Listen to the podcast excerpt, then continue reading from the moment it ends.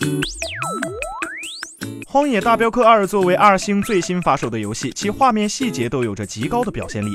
该作创造了一个无比真实的美国人文风光，而这极度真实也给玩家造成了一些有趣的麻烦。例如，玩家的马匹不见了就得买新的，或者牛仔标志的帽子经常丢失不见，只能对着亚瑟美丽的秀发驰骋西部了。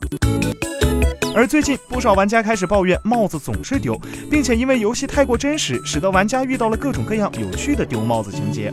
还有玩家干脆就不戴帽子了，这样还能观赏亚瑟的秀发。没事刮个胡须理理发，秀发抹油的亚瑟似乎看起来更加帅气。不过，除了玩家的帽子会不翼而飞，游戏中的 NPC 也会丢帽子。有些 NPC 刚和主角打完招呼，就被他自己的马踢飞，导致帽子飞离了自己的脑袋。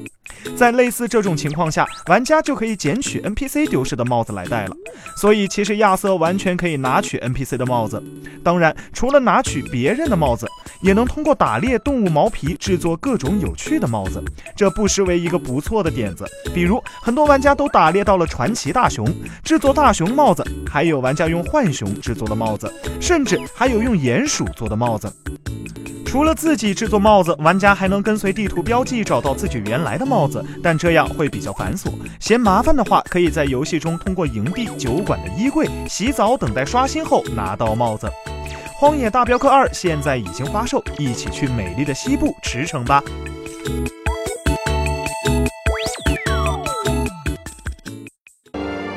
请扫描以下二维码，添加关注“游戏风云”官方公众号。